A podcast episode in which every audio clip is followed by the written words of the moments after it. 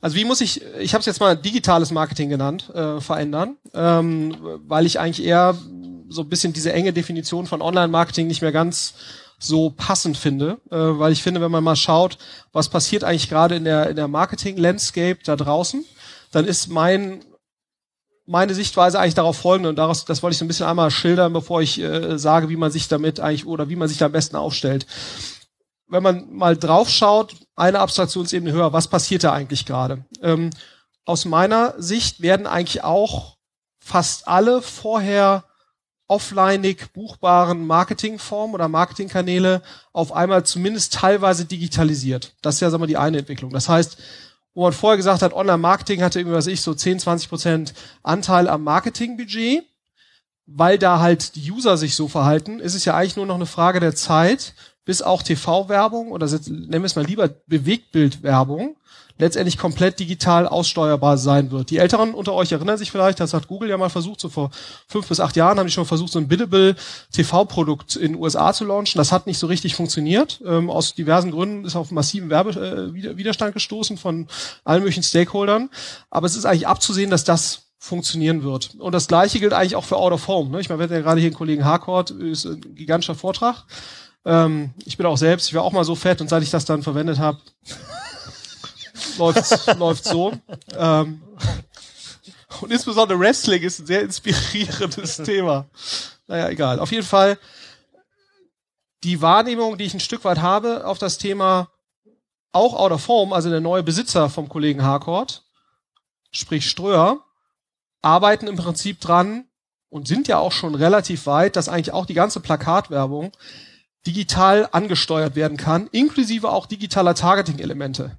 Das heißt, das Einzige, was jetzt wirklich noch offline, offline, offline ist, ist letztendlich Print, mit aber natürlich stark sinkender Reichweite. Das heißt also, man kann schon sagen, deswegen verwende ich auch lieber jetzt mittlerweile den Begriff Digital-Marketing, weil eigentlich der Großteil der Touchpoints, die du mit einem Nutzer hast, zumindest zum Teil digital abgewickelt wird und auch partiell digitale Spuren hinterlässt. Das heißt, für mich ist eigentlich digitales Marketing mittlerweile auch das Gesamtmarketing. Und ich glaube, die Treiber, wie Digitalmarketing funktioniert, sollten eigentlich das Gesamtmarketing in gewisser Weise auch, äh, die, die sollten auch dem Gesamtmarketing unterliegen. Deswegen glaube ich, ist es auch ein, ein, großer Fehler, wie immer noch Marketingabteilungen heute aufgestellt sind, perspektivisch. Du hast ja immer noch eine, eine Brand-Marketing-Abteilung oder die machen offline und dann hast du irgendwie so Online-Leute, häufig dann auch noch irgendwelche Agenturen.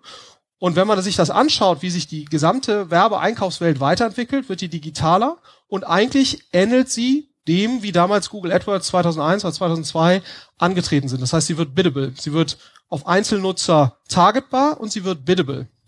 Und, ähm, und wenn man sich mal anschaut, wenn, wenn sich dieser Effekt, und das geht technologisch ja in den meisten Fällen auch schon in den nächsten drei bis fünf Jahren sich komplett durchsetzt, hat eigentlich digitales Marketing oder die Funktionsweisen ein Stück weit die Offline-Welt ersetzt. Ähm, und das heißt ja letztendlich, dass die Regeln, wie man Offline-Marketing heute noch macht, wenn das sozusagen die DNA einer Marketingabteilung ist, ist man da wahrscheinlich nicht optimal aufgestellt. Und ich glaube, das ist relativ offensichtlich. Das ist sozusagen die eine Entwicklung. Diese Biddable-Entwicklung, was, warum ist die so wichtig? Und ich glaube, das ist vielen Leuten noch nicht so einhundertprozentig klar. Ich bin ja ein großer Fan von dieser Biddable-Bewegung, äh, weil ich denke, es ist natürlich super, wenn ich für einen Nutzer, der da vor der Flinte ist, egal ob jetzt bei Facebook oder Google oder sonst irgendwas, wenn ich da quasi für jeden individuellen Nutzer in einem bestimmten Kontext den, den spezifischen Preis festlegen kann, den ich gerne hätte oder den ich bereit bin zu bieten. Das ist ja einerseits sehr schön und ist eigentlich für den Advertiser super. Auf der anderen Seite ist natürlich diese sehr, sehr intransparente Media-Einkaufswelt im Offline-Bereich, im TV-Bereich, im Print-Bereich, im Radiobereich, hat natürlich auch für große Advertiser und für Platzhirschen enorme Vorteile. Wieso? Weil der Zugang zu diesen Kanälen ist immer noch für die, für die weitaus größten äh, Anzahl von Advertisern komplett prohibitiv. Ja, und ich glaube, das ist eigentlich sozusagen der, der wahre revolutionäre äh, äh, Schritt, den in Google reingebracht hat und den auch in Facebook verfolgt und den auch Amazon verfolgen wird und wahrscheinlich auch Pinterest und so weiter, dass du letztendlich mit fünf Euro in der Kreditkarte an Media-Einkauf genauso teilnehmen kannst wie eine Group M. Ja? Und wer mal bei Google nach Rabatten gefragt hat, also Herr Samwer hatte mich das damals zu Rocket-Zeit mal gefragt und meint, ja, wir kaufen hier so viel ein, müssen wir hier mal Rabatt kriegen? Da sage ich, oh, boah, kannst ja gerne bei Bing einkaufen, ähm, aber Rabatt gibt's hier bei uns nicht. Also wir können gerne über 30 versus 60 Tage Zahlungsziel sprechen, aber Rabatt gibt's da nicht. Das heißt also, Florian Heinemann kann im Prinzip ähnlich Media einkaufen, wie das ein Zalando tut. Google hilft vielleicht da ein bisschen mehr, aber die haben die gleichen Konditionen.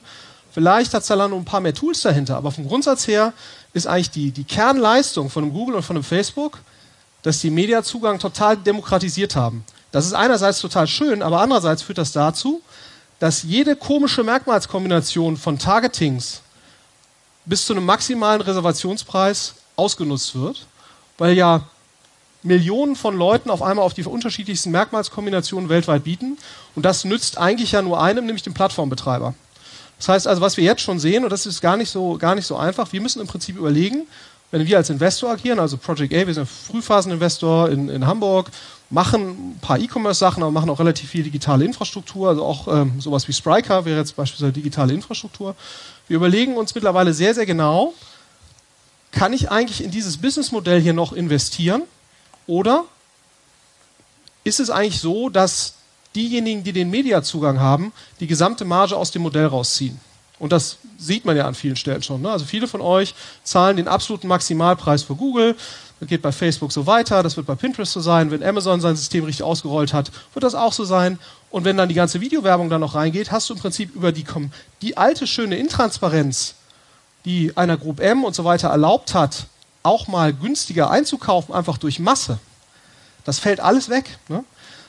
Zumindest in gewissen Teilen. Man hat schon noch Skalenvorteile durch Know-how, weil sich andere BI-Lösungen dahinter lohnen und so weiter. Aber der Differenzierungsanteil, der, der, der, der Vorteil Intransparenz, die ich ausnutzen kann, indem ich sehr, sehr viel einkaufe und sehr fragmentiert einkaufe, das fällt immer mehr weg. Das heißt, man muss sich im Prinzip überlegen als Advertiser, wie stelle ich mich da auf? Und das ist gar nicht so einfach. Ähm, und ich habe mal drei, vier Thesen dazu aufgestellt, wie, wie, wie sich das äußert und, und was man da tun muss. Ne? Und GAFA ist ja hier das Thema, was du ja auch mal durch die Lande trägst. Das hat eine Marketingkomponente, aber, über die reden wir jetzt hier, aber es hat natürlich auch andere Komponenten. Ähm, und zwar, ähm, was man auch feststellen kann, ich weiß nicht, wer hier so 2007, 2008 schon unterwegs war, da hat es im Prinzip gereicht, einer Website damals ja noch primär, eine gewisse Flughöhe zu geben, indem man einfach ein bisschen besser Google AdWords und ein bisschen SEO gemacht hat. Und unsere Feststellung ist, das funktioniert eigentlich nur noch bis zu einem gewissen Punkt, weil ab einem gewissen Punkt von Umsatzflughöhe, sagen wir einfach mal 10 Millionen Euro plus oder wenn man versucht 100 Millionen Euro Umsatz irgendwo zu machen, dann reicht es halt nicht mehr nur ein bisschen besser Marketing im Einkauf zu machen, sondern eigentlich hat man da auch eine wesentliche technologische Herausforderung, wo man einfach sagt, äh, wir, wir gehen davon aus, dass eigentlich jeder, der da mitspielen will, über ein hohes Maß an Tech und IT-DNA verfügen muss. Wieso ist das so? weil Marketing isoliert nicht in der Lage sein wird, das Kundenakquisitionsproblem und dann vor allen Dingen auch das Kunden-Retention-Problem alleine zu lösen. Ja? Und ich glaube, dieser Trade-off ist vielen noch nicht so richtig klar. Wenn man schaut, was gibt ein Amazon für Marketing aus? Die geben 3,5 Prozent auf dem Umsatz Marketing aus. Also die Marketingkostenkur bei Amazon so ungefähr 3,5 Prozent. Nagelt mich nicht fest, lass 3,4 sein. Also bei Otto, Zalando und so weiter, also Leute, die sehr, sehr hohe Bestandskundenquoten haben, sind wir eher so im Bereich 10 bis 15 Prozent. Ja. Jetzt ist natürlich die Frage, wie hat Amazon das geschafft? Und letztendlich hat Amazon das geschafft durch Investments in Produkte wie Amazon Prime, da dran gedockt eine äh, Bibliothek von Filmen, die letztendlich zu nichts anderem führt, als die Kundenbeziehung und die Retention zu erhöhen. Was heißt das jetzt für den normalen Advertiser? Das heißt, wenn ich nur Marketing mache und selbst wenn ich das richtig gut mache, hilft mir das eigentlich nicht, weil die Applikation oder die Webseite, wo jemand auftrifft, die muss eben so gut sein, dass Kunden letztendlich von selbst wiederkommen. Ich auch dieses Verständnis rund um den Kundenaufbau in der Interaktion. Und das geht halt nur, wenn ich im Prinzip ein relativ hohes Maß an Technologiekompetenz habe. Wo das insbesondere frappierend ist, und das ist echt irre, wenn man sich das mal anschaut. Man nehmen jetzt mal beispielsweise einen Henkel. Die geben zweieinhalb Milliarden für Marketing aus. Zweieinhalb Milliarden im Jahr. Ist echt viel Geld, ne? Sollte man ja meinen. Davon geht ganz, ganz wenig. Ein verschwindend geringer Teil geht in Werbeformen, die zu einer direkten Interaktion mit dem Kunden führen. Der Großteil geht in irgendwelches Handelsmarketing oder in die Rewe oder wer auch immer letztendlich den Kundenzugang hat. Und meine These, und da muss man jetzt kein Magier sein, ist, wenn ich dauerhaft mich drauf aufbaue als Firma oder Marke, dass ich keinen direkten Kundenzugang habe, sondern nur indirekt über Dritte, die dann die Kundendaten haben oder nicht haben, also ich habe sie auf jeden Fall nicht, verkaufe, werde ich keine Chance haben, dauerhaft zu bestehen mit einem margenträchtigen Business. Weil was zeigt sich? Auch im Kundenzugang über Amazon ist letztendlich die gleiche Logik wie im Kundenzugang über Marketingplattformen.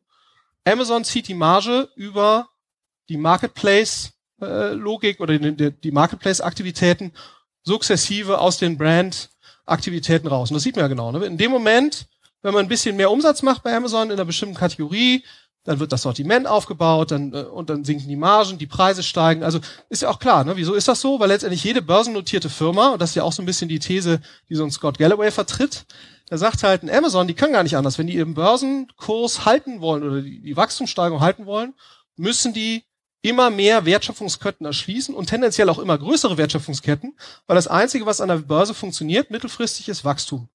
Und wenn man riesengroß ist, braucht man, um als nächstes zu wachsen, eine entsprechend große Opportunity. Die können gar nicht anders. Das hat gar nichts mit böse oder, oder aggressiv oder sonst was zu tun. Es geht einfach nur darum, wenn die weiter an der Börse ein positives, eine positive Aura haben wollen und von, Aktien, äh, von, von Analysten positiv besprochen werden wollen, dann brauchen die das.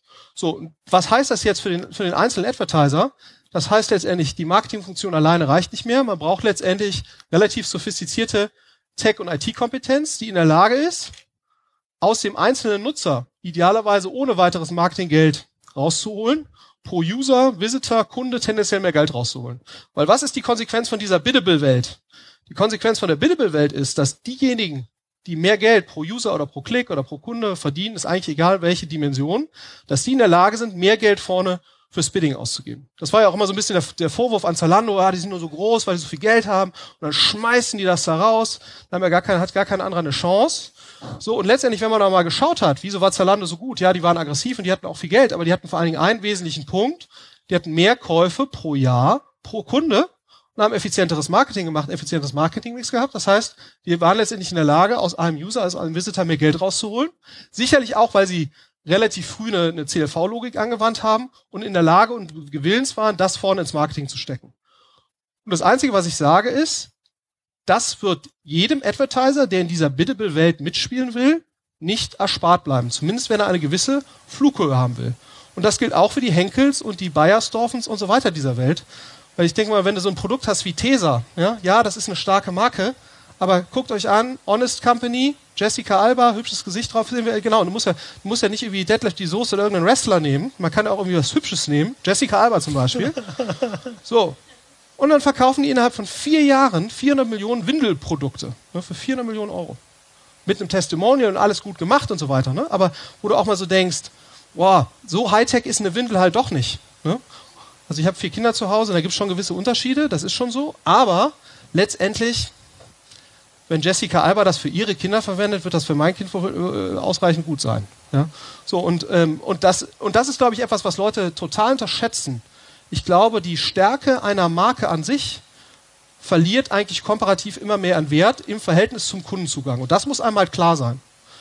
Was ist sozusagen der einzige Weg daraus? Ich habe vielleicht nochmal eine, ein Dings, um das nochmal zu unterstreichen. Das ich habe das mal genannt, diese GAFA-Kollegen habe ich mal genannt, die High Deep Reach Login-Plattform. Weil sie viel Reach haben, sie haben Deep Reach, ne, also 100 Datenpunkte plus pro Nutzer. Vergleich das mal mit einem normalen E-Commerce oder vergleich das mal mit einem Springer oder einem, irgendeinem Publisher. Wie viele Datenpunkte hat der eigentlich pro Nutzer? Das heißt, Google, Facebook etc. haben viel mehr Datenpunkte über eure eigenen Nutzer oder Besucher als eigentlich jeder andere. Ja? So, das, das, das ist ja deswegen Deep Reach. Und sie haben ein Login über verschiedene Devices, womit sie halt das Cross-Device-Problem gelöst bekommen, was echt schwer ist, wenn du halt keine richtige App-Reach hast und so weiter. Insofern riesen Informationsvorteile. Und deswegen kannst du eigentlich, musst du kein Magier sein, um zu sagen, dass die, die Deep Reach, High Deep Reach Login Plattform oder auch GAFAs, und da gehört sicherlich, genau, da gehört ein Alibaba dazu, da gehört potenziell auch ein Snapchat dazu, die sind alle eigentlich besser aufgestellt im Endkundenzugang, als das jeder Retailer ist und als das jeder Publisher sowieso schon ist. Und ich glaube, da muss man sich einfach überlegen, wie stellt man sich da auf. Was wir sehen, ein weiteres Thema, das ist jetzt nicht so wichtig, wir sind ja schon ziemlich weit äh, fortgeschritten. Ich glaube, was einmal klar sein muss, in der Zeit meine ich, was man sich überlegen muss, was ist eigentlich der einzige Informationsvorteil, den man hat? gegenüber Facebook, Google und so weiter. Das ist eigentlich die Interaktion, die ein Nutzer mit mir, mit meiner App, mit meiner Website, mit meinen Newslettern und so weiter hat. Das ist eigentlich das einzige, der einzige Informationsvorteil, den ich gegenüber diesen GAFA-Spielern habe, wenn ich Advertiser bin. Das heißt, wenn das mein einziger Informationsvorteil ist, sonst wissen die mehr und sind auch in der Lage und gewillt und haben den riesen Anreiz, das überall allen Advertisern möglichst einfach zugänglich zur Verfügung zu stellen. So, das heißt, das Einzige, was ich eigentlich machen kann, ist, die einzige Chance, die ich habe, direkten Zugang auf, direkten Kundenzugang aufbauen mit so viel Umsatz wie möglich und über diesen direkten Kundenzugang versuchen, ohne GAFA-Involvement möglichst viel Umsatz zu generieren. Und ich glaube, ein ganz wesentliches ähm, Element dabei, und ich glaube, das ist auch etwas, was wir immer wieder versuchen, und das nervt total, weil es einfach Geld kostet. Nur mal so ein Beispiel, was heißt das ganz konkret für uns jetzt als Project A? Früher, als wir bei Rocket zum Beispiel in Zalando. Zalando ist mit 500.000 Investment gestartet. Damals 2008, glaub, oder 600.000. 200.000 kam von Rocket, 400.000 kam von, von äh, Holzbrink. Also echt nicht so wahnsinnig viel Geld. Also ist viel Geld, aber sozusagen im Verhältnis zu dem, was jetzt heute so ge gedreht wird, ist 600.000 Euro Startfinanzierung ist nicht, ist nicht wahnsinnig viel Geld. Wenn wir heute eine vertikal integrierte Brand starten mit einem viel einfachen Produktportfolio, dann versuchen wir eigentlich die initialen Finanzierungsrunden mittlerweile im Bereich 1,5 bis 2 Millionen Euro zu haben. Initial, ne? Also da ist noch nichts da. Wieso machen wir das so? Nicht, weil wir komplett bescheuert sind. Ich hoffe zumindest, dass die äh, Zukunft das in Zukunft nicht zeigen wird, sondern wir machen das deshalb, weil wir sagen, letztendlich muss von Anfang an ein Startup, wo wir investieren, anfangen, ein Data Warehouse zu entwickeln und muss versuchen, alle Daten, kundenbezogenen Datensilos zu eliminieren. Das ist so der eine Block, das ist der marketingbezogene Block. Und das andere ist, dass wir sagen, wir müssen eigentlich von Anfang an in der Lage sein, eine proprietäre Technologiekompetenz aufzubauen. Das kostet halt leider Geld. Du brauchst für ein 1 Million Euro Umsatz-Startup brauchst du kein Data Warehouse. Das kannst du auch rein äh, buchhalterisch mit einem Excel-Sheet führen. Aber das Problem ist, wenn du zu spät anfängst, diese Kundendaten zu sammeln, damit äh, ein Verständnis aufzubauen, welche Kunden sind gut, welche sind schlecht, ähnliche Kunden vielleicht zu finden. Wenn du das nicht von Anfang an machst oder zu irgendeinem Zeitpunkt da mal den Stecker ziehst und sagst, das machen wir jetzt so, dann wird es halt sehr schwer oder zunehmend schwerer, zumindest dann, wenn man meiner Argumentation von gerade folgt, und sozusagen, da gibt's jetzt nicht so viel, was da dagegen spricht, fairerweise, dann Kleiner Scherz. Spricht natürlich tausend Sachen dagegen, jeder kann sich seine eigene Meinung bilden, aber ich finde sie schon recht einleuchtend. Ähm, wenn man dem zumindest mal auf abstrakter Ebene folgt, dann ist das eigentlich alternativlos. Und lustigerweise ist ja selbst sowas wie Criteo benutzen, ist ein Datensilo. Das heißt, wir versuchen eigentlich jeden die öffnen sich da jetzt gerade ein Stück weit, ne? also dass sie halt die Nutzerdaten rausgeben. Aber wir versuchen eigentlich sozusagen die Nutzung von Silo-Technologien auch schon sehr früh möglichst zu vermeiden. Das heißt, wir sagen eigentlich, wir arbeiten nur mit Settings zusammen. Das geht natürlich nicht immer, aber du brauchst halt irgendwen, der so grob auf dem Schirm hat, dass das eigentlich wichtig ist. Wir arbeiten, versuchen eigentlich immer in Settings zu arbeiten, wo man sagt, jede digitale Spur, die eine Kundeninteraktion hinterlässt, die packe ich schon mal bei mir in eine Art von strukturiertem Data Warehouse. Und ich rede, und das Lustigste, ich rede da gar nicht von Big Data und äh, von irgendwelchen Hadoop-Clustern und sonst irgendwas. Das finde ich, ist häufig eine komplette Nebeldiskussion. Die meisten Leute, die ich so treffe, die haben überhaupt kein Big Data-Problem, sondern die haben einfach das Problem, dass die ganz normalen strukturierten Kunden Interaktions- und Behavioral-Daten, die irgendwie anfallen, und da ist überhaupt nichts Big. Das ist alles strukturiert. Das einfach mal konsistent zusammenzuführen. Und das Problem ist eben, das kann ich auch, da brauche ich keinen Hadoop-Cluster für. Ja, wenn ich sehr groß bin, brauche ich da auch einen Hadoop-Cluster für. Aber für die meisten Leute, die ich so sehe, äh, für eine 150 Millionen Umsatzbude brauche ich keinen Hadoop-Cluster. Ne? Also in den allerwenigsten Fällen, sondern dann wird sehr viel Effort reingesteckt, dieses Ding jetzt irgendwie am Laufen zu bringen, ohne irgendeinen inhaltlichen Benefit. Weil der inhaltliche Benefit kommt ja erstmal davon, dass ich überhaupt ein Setup habe, wo ich in der Lage bin, diese Daten zusammenzuführen, zu nutzen und auch Personen habe, die in der Lage sind, das in die Organisation reinzutragen. Und um genau das zu tun von Anfang an, weil das im Nachhinein zu machen, ist sau schwer. Deswegen investieren wir lieber viel mehr Geld von Anfang, weil wir sagen, da muss von Anfang an zwei Leute sitzen, die so ein Data Warehouse entwickeln mit unseren Leuten. Da muss von Anfang an ein Analyst sitzen, der in der Lage ist, diese Daten in die Organisation reinzutragen. Da muss von Anfang an jemand sitzen, der äh, auf Basis der Daten, die ich da habe, anfängt CRM zu machen. CRM, das war früher so ein Thema für irgendwie äh, Jahr vier. Ja, Olli Samba sagt, boah, wir verbrennen immer noch so wahnsinnig viel Geld äh, nicht mehr nur Topline, jetzt mal langsam äh, äh, Bestandskunden. So, das war so Jahr vier. Und heute ist es wirklich, dass wir sagen, von Anfang an, was könnten mögliche Kunden-Clustering-Dimensionen sein? Und das eben häufig bei sehr, sehr kleinen Kunden. Das Problem ist bloß, wenn man nicht in diese Arbeitsweise reinkommt, zumindest unsere Erfahrung, ist es sehr, sehr schwer, das im Nachhinein zu machen. Weiteres spannendes Thema ist Feed versus Search, aber das äh, ja, würde jetzt zu weit führen, geht auch im Punkt so ein bisschen vorbei. Ein weiterer Punkt, und deswegen glaube ich auch, die Frage ist ja sozusagen, wer ist in der Lage, in so einer Organisation das zu überblicken? Ne? Deswegen habe ich hier mal die Entscheidungs- bzw. Problemlandkarte eines Advertisers äh, bzw. CMOs ist groß und unübersichtlich. Spielt jetzt gar nicht, die konkreten äh, Sachen spielen jetzt gar keine Rolle. Es geht im Prinzip darum, wir haben eine Art Wertschöpfungskette, User Acquisition, On-Site oder In-App Experience Engagement und User Reactivation oder Activation. Das sind im Prinzip die drei Schritte und dann kann ich verschiedenste Entscheidungen treffen ähm, innerhalb dieser Wertschöpfungskette.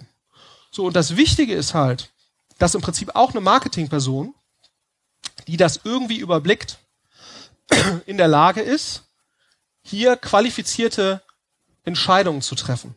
Und deswegen bin ich auch sehr, sehr skeptisch, wenn man Marketingleute traditioneller Schule zum CMO einer Firma macht. Das ist sehr, sehr schwer, weil ich glaube, das technologische Anspruchsniveau, das hier alles zu verstehen, in einem Niveau, dass man einfach nur sagen kann, das baue ich selbst, das source ich dazu, ähm, so mit einer Tendenz ja eher relativ viel selbst zu bauen, weil nur dann bin ich in der Lage, ein gewisses Maß an Exzellenz zu erreichen. Das ist mit jemandem, der vorher eher Branding, Offlining und so weiter gearbeitet hat und keinen technologischen Hintergrund hat, ist das sehr, sehr schwierig. Das heißt, man muss sich eben wirklich überlegen, was sind eigentlich die Personen in so einer Organisation, die in der Lage sind, das zu überblicken. Das heißt überhaupt nicht, und das ist jetzt das Fiese und das total Nervige, was ist mit Facebook passiert, letztendlich so die letzten drei, vier Jahre? Dadurch ist diese ganze Storytelling- und Content-Komponente wieder viel, viel wichtiger geworden. Ne? Total nervig, weil vorher konntest du im Prinzip äh, Leute nehmen, die waren, denen war eigentlich das mit dem Branding und so komplett egal. Ne? Die waren einfach nur in der Lage, effizient Bits zu schrubben und Kampagnen zu optimieren und so weiter. Das hat eigentlich, das war total super, weil dann konntest du einfach quantitativ ausgerichtete Personen nehmen und die haben eigentlich das Marketing gerockt, weil eigentlich alle Marketingkanäle eher eine quantitative Ausrichtung hatten. Und jetzt mit Facebook, total hässlich, brauchst du auf einmal auch Leute, die in der Lage sind, da irgendwie so eine Brücke zu schlagen zwischen Storytelling und User Journey und Branding. Wie hole ich den Nutzer jetzt ab? Und dann muss ich den über durch verschiedene Botschaften durchführen. So, und das ist echt eine Schwierigkeit. Also wir finden und tun uns sehr, sehr schwer, Leute zu finden, die diesen Spagat managen. Und ehrlich gesagt, ich treffe wenige Marketeers, wo ich jetzt sagen würde, die machen das wirklich gut. Du hast Leute, die sind entweder quant ausgerichtet, oder die sind Qual-Branding ausgerichtet. Du hast wenig Leute, die einen Respekt haben für beides und letztendlich beides überbrücken. Aber ich glaube, das sind letztendlich die Leute, die sich in dieser Welt extrem stark durchsetzen werden. Ne? Also wenn man jetzt auch mal guckt, hatte, hatten wir vor kurzem der, äh, das war beim Kollegen Krisch auf einer vernachlässigbaren K5-Konferenz, natürlich im Vergleich zu diesem Event hier, der ähm, hat der Kollege Arthur Gehrig gesprochen, also CMO von Rocket, jetzt bei Facebook in Palo Alto. Und das ist ein ehemaliger Hedgefondsmanager, Mathematiker mit relativ wenig Sense für Branding. Das ist dem auch alles egal. Aber der hat in diesem Performance-Marketing-Bereich extrem gut performt und er war, ich glaube, 28 oder sowas oder 27, als sie ihn dazu gemacht haben. Und das fällt großen Organisationen nach meiner Erfahrung sehr, sehr schwer. Du musst auf einmal Leute promoten, die eigentlich gar keinen klassischen Marketing-Hintergrund haben, weil die wahrscheinlich in dieser Welt besser performen. Und meine Erfahrung, oder ich würde mal tippen, also ich würde mal tippen, statistisch ist es leichter, eine quantitativ ausgebildete und orientierte Person einen, äh, einen Respekt für Branding beizubringen, als umgekehrt. Aber letztendlich ein Weg musst du gehen. Entweder du entwickelst Leute aus dem Branding, aus, aus einer Branding-Logik in eine Quant-Logik weiter oder umgekehrt. Und wenn ich mir anschaue, bei wie vielen Ventures wir das vernünftig hinkriegen, dann ist das echt bitter. Ne? Obwohl wir sozusagen das Thema total auf dem Schirm haben. Ja? Aber es ist mental echt schwer. Und das finde ich ist eine der größten Herausforderungen im Marketingbereich gerade und auch für Personalabteilungen gerade, weil natürlich die immer noch nach alten Denkmustern ihre Leute aussuchen. Ne, da werden Leute gesucht, die was ich bei Unilever Brandmanager waren. Ja, das ist total nett, aber für so eine Welt komplett nutzlos. Ne? So, und das ist eben so, das muss man sich halt überlegen, weil man auf einmal nicht mehr nach Erfahrung irgendwelche Häkchen macht, wie das normalerweise Personalabteilungen machen, sondern man muss sich überlegen, was sind eigentlich Leute, die das Potenzial haben, in dieser Welt zu bestehen. Man kann ja nicht mehr gucken, Wer ist da gut, weil er das schon zehn, das ist aber auch lustig, das erlebe ich auch häufig in der Interaktion mit einem großen Investor von uns, die fragen auch mal, ja, Heinemann, können Sie es nicht so jemand, der so 15 Jahre BI-Erfahrung hat? Und dann sagst du, Alter, 15 Jahre BI-Erfahrung. Ja, wer soll denn das sein? ja. Also, das heißt, ich kann Ihnen gerne jemanden empfehlen, der 27 ist, ja, und das Potenzial hat, 15 Jahre lang in dem Kram durchzuhalten und die Skills hat das zu verstehen, was da jetzt gerade passiert. Und das fällt Personalabteilung und so weiter sehr, sehr schwer. Und das finde ich, deswegen, ich rede jetzt gar nicht so viel über konkretes Marketing, sondern wirklich über die Dinge, die aus meiner Sicht so ein bisschen drumherum sind. Ich habe auch schon wieder keine Zeit mehr, ne? Zwei befürchtet. Okay, also das könnt ihr ja lesen. Das ist aus meiner Sicht der relevanteste Punkt. Und da jemand zu haben, der das gut kann, ist aus meiner Sicht absolut alternativlos. Ab einer gewissen Umsatzflughöhe weil sonst wird einem die komplette Marge tendenziell weggezogen. Ne? Ich, und das ist immer ganz wichtig. Ich sage nicht, Amazon und so weiter, die fressen einem die ganze Marge weg. Für, was man als VC machen muss, man guckt sich immer nur Trends an. Wird meine Position besser oder schlechter über die nächsten paar Jahre? Wenn wir in irgendwelche Sachen investieren, versuche ich mir eigentlich immer zu überlegen, auf fünf bis zehn Jahre, weil so lange dauert es häufig ja, bis sowas dann wieder verkauft wird, hat, haben die eigentlich eine gesicherte Position sind die auf einer Trajektorie, die halbwegs positiv ist und das wahrscheinlich auch bleiben wird. Das heißt, da geht's ja nicht, der, der Margenverlust ist ja kein 0 oder 1, sondern es ist einfach ein schleichender, ein schleichender Prozess. Der natürlich auch nochmal dadurch begünstigt wird, muss man auch sagen. In den USA sind mittlerweile 40 oder sowas Prozent der Standard Poor's Unternehmen äh, sind Venture Capital finanziert. Das heißt, die haben Kapit äh, Venture Capital finanzierten Ursprung. Das ist in Deutschland noch nicht so. Aber das wird hier auch kommen. Wieso? Weil in der Niedrigzinsphase keiner von unseren geschätzten Erben in diesem Land ein vernünftiges Auskommen hat von irgendwelchen französischen Staatsanleihen. Das heißt, die müssen alle Geld in ähm, Venture Capital oder PE oder irgendwas anderes stecken, weil auch die Immobilienpreise mittlerweile so hoch sind, dass das auch wieder nicht dazu beiträgt, dass der geschätzte Erbe das operative Arbeiten vermeiden kann. So, das heißt, es wird mehr Geld in diesen Sektor fließen, so sicher wie das Arm in der Kirche, und dann wird auch angelegt werden. Das heißt, du triffst auf Leute, die tendenziell ein höheres Maß an Kompetenz haben und die auch relativ aggressiv, aber nicht jetzt irgendwie aggressiv im Sinne von agroaggressiv, sondern wirklich im Sinne von rational aggressiv, sich Märkte erschließen werden und auch gewisse Zeiten des Verlustes überbrücken, weil es halt trotzdem eine rationale Strategie sein kann. Und ich glaube, das, diesen, diesen Klick muss man sich halt mental machen, auch wenn man in einem bestehenden Unternehmen ist. Man wird auf Rahmenbedingungen treffen, die wird man nicht verändern können, wo man sich da in der Stelle sehr, sehr gut wird aufstellen müssen. Und das wird nicht gehen ohne sehr entschlossenes Handeln, auch relativ große Investments. Ich glaube, das muss auch jedem klar sein. Aber wie gesagt, das habe ich gerade gesagt. Kundendaten sind der einzige wesentliche Informationsvorsprung des Advertisers in so einer Welt kundenbezogene Daten und Interaktionsdaten mit dem Kunden. Das ist eigentlich das einzige Informationsmonopol, was ich noch habe. Und Informationsmonopole sind immer Quelle für Marge. Ganz einfache Logik. Hier habe ich noch mal so ein bisschen aufgespielt, wie man das irgendwie äh, zusammen auf einer konzeptionellen Ebene zusammenbringen kann.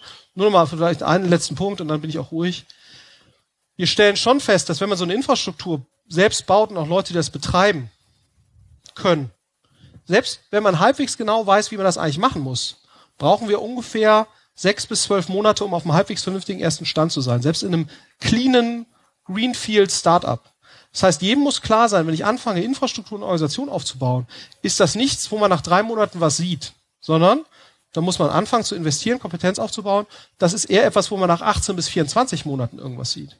Und was halt total wichtig ist, dass das Top-Management oder wer auch immer, oder der Besitzer oder was der Teufel, was derjenige, der irgendwas zu sagen hat, dass der halt das Durchhaltevermögen hat und das ist häufig bei großen Unternehmen, zumindest meine Feststellung, ein bisschen das Problem, weil die Problem-Awareness, dass die eigene relative Macht und damit Margenposition sukzessive erodiert, die ist irgendwie noch nicht so richtig angekommen.